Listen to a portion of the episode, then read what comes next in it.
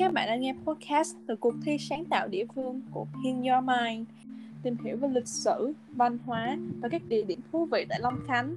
Cuộc thi được tổ chức bởi tổ chức Long Khánh Honor Roll và podcast này được thực hiện bởi đội thi Đắng. Chào mừng mọi người đến với podcast của team Đắng. Chắc hẳn mọi người rất phải tò mò đắng là như thế nào và tại sao lại là đắng đúng không? Bởi vì chủ đề mà tụi mình đang muốn nhắm tới là khổ qua rừng đấy nhưng khi nhắc đến khổ qua, chắc hẳn mọi người sẽ nhớ đến cái vị đắng độc nhất, khó tả của nó. Vì vậy, để gợi nhớ đến mọi người một cách dễ dàng nhất, thì tại sao nhắm tụi mình lại không phải là tên là đắng, đúng không nào? Mọi người đều đã biết, khổ qua, hay còn gọi là mướp đắng, là một cây leo mọc ở vùng nhiệt đới, và cận nhiệt đới, có quả ăn được, thuộc loại đắng nhất trong các loại rau quả. Ở Việt Nam, khổ qua là món ăn phổ biến vào những ngày Tết, đặc biệt là ở miền Nam. Vốn khổ qua là một từ Việt gốc Hán. Chữ khổ trong chữ Hán có bộ thảo phía trên và bộ cổ ở dưới, Nghĩa gốc là đắng. Còn qua trong tiếng Hán, vừa là bộ thủ, vừa là chữ, có nghĩa là dưa. Điều đơn giản chúng ta có thể dịch ra là trái dưa đắng. Nhưng ông bà ta có trí thức cũng phong phú, đã ẩn dụ chữ khổ từ nghĩa đắng thành từ khổ của khổ cực vất vả. Còn qua, thay vì là dưa thì hiểu thành qua đi từ đó sinh ra tập tục ăn khổ qua ngày Tết để mong cho một năm mới suôn sẻ, cái khổ qua đi. Vậy Long Khánh và khổ qua rừng có liên quan gì tới nhau? Bản thân chúng mình là những đứa trẻ được sinh ra và được nuôi lớn tại cái đất Long Khánh này. Cái đắng của khổ qua từ lâu đã được in vào tiềm thức của tụi mình. Khổ qua của vua được Long Khánh có khí hậu nhiệt đới nóng ẩm, đất đỏ xám tươi tốt và có rất nhiều khu vực rừng rậm là một địa điểm vô cùng tuyệt vời để cây khổ qua rừng có thể phát triển.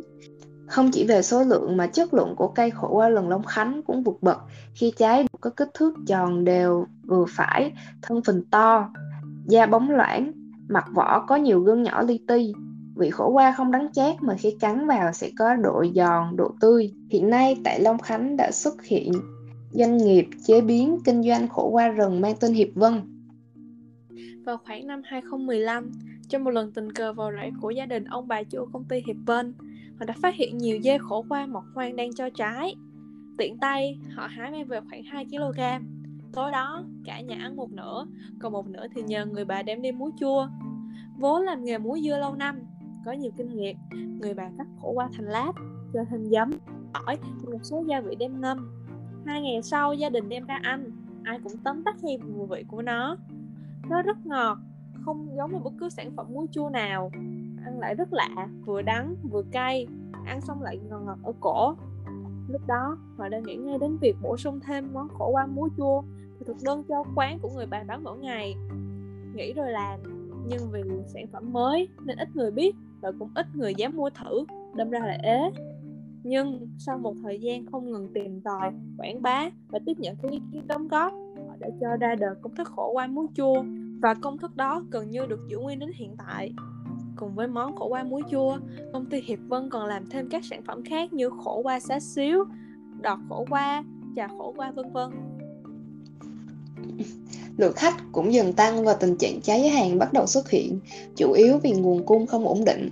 Vào năm 2016, họ không ngừng đầu tư phát triển sản phẩm, từ bao bì, mẫu mã đến cả chất lượng sản phẩm, cũng như không ngừng đưa ra thị trường nhiều sản phẩm mới từ cổ qua rừng để đa dạng sản phẩm hơn. Bên cạnh đó, công ty cũng phát triển vùng nguyên liệu để đảm bảo được nguồn cung cấp khổ qua cho việc sản xuất quanh năm.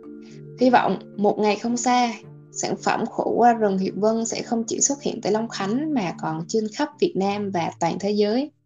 Tuy nhiên, trở ngại lớn nhất trong việc tiếp cận khách hàng đó chính là sẽ e ngại về vị đắng của khổ qua, ảnh hưởng trực tiếp đến khoái cảm khi thưởng thức nguyên liệu này.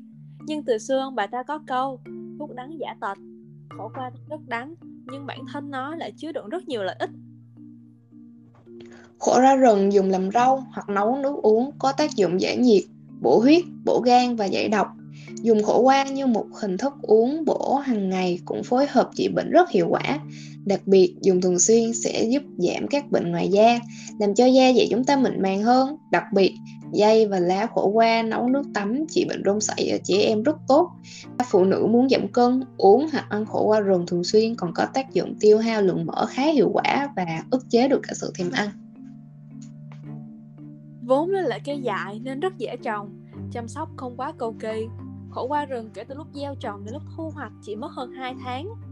Mỗi giây khổ qua rừng ra trái trong vòng nửa năm. Sau đó, nông dân nhổ gốc, trồng dây mới. Ta có thể thấy hiệu quả kinh tế rất cao. Hiện nay, giá khổ qua rừng rất ổn định vì được bao tiêu sản phẩm. Nếu có điều kiện trồng, khổ qua rừng sẽ giúp bà con vươn lên khá giả. Ví dụ tiêu biểu nhất chúng ta có thể kể đến chính là doanh nghiệp Hiệp Vân. Từ một cơ sở kinh doanh nhỏ lẻ nên đã phát triển lên hẳn một mô hình kinh doanh tiêu biểu, có phân xưởng chế biến, showroom bán hàng các loại. Khổ qua Long Khánh đặc biệt đến thế, vậy mà nó lại bị lu mờ trước sự nổi tiếng của các loại trái cây của chính mảnh đất này. Vì vậy, nhóm đăng ở đây là để vực dậy danh tiếng cho lại cái tuyệt vời này. Mọi người còn chần chờ chi nữa, hãy ủng hộ cho hoa màu của quê hương chúng mình để mai sau khi nhắc tới Long Khánh sẽ có người nghĩ đến lại cây vàng rồng khổ qua tuyệt vời này. Cảm ơn mọi người đã lắng nghe. Hẹn mọi người ở lần sau.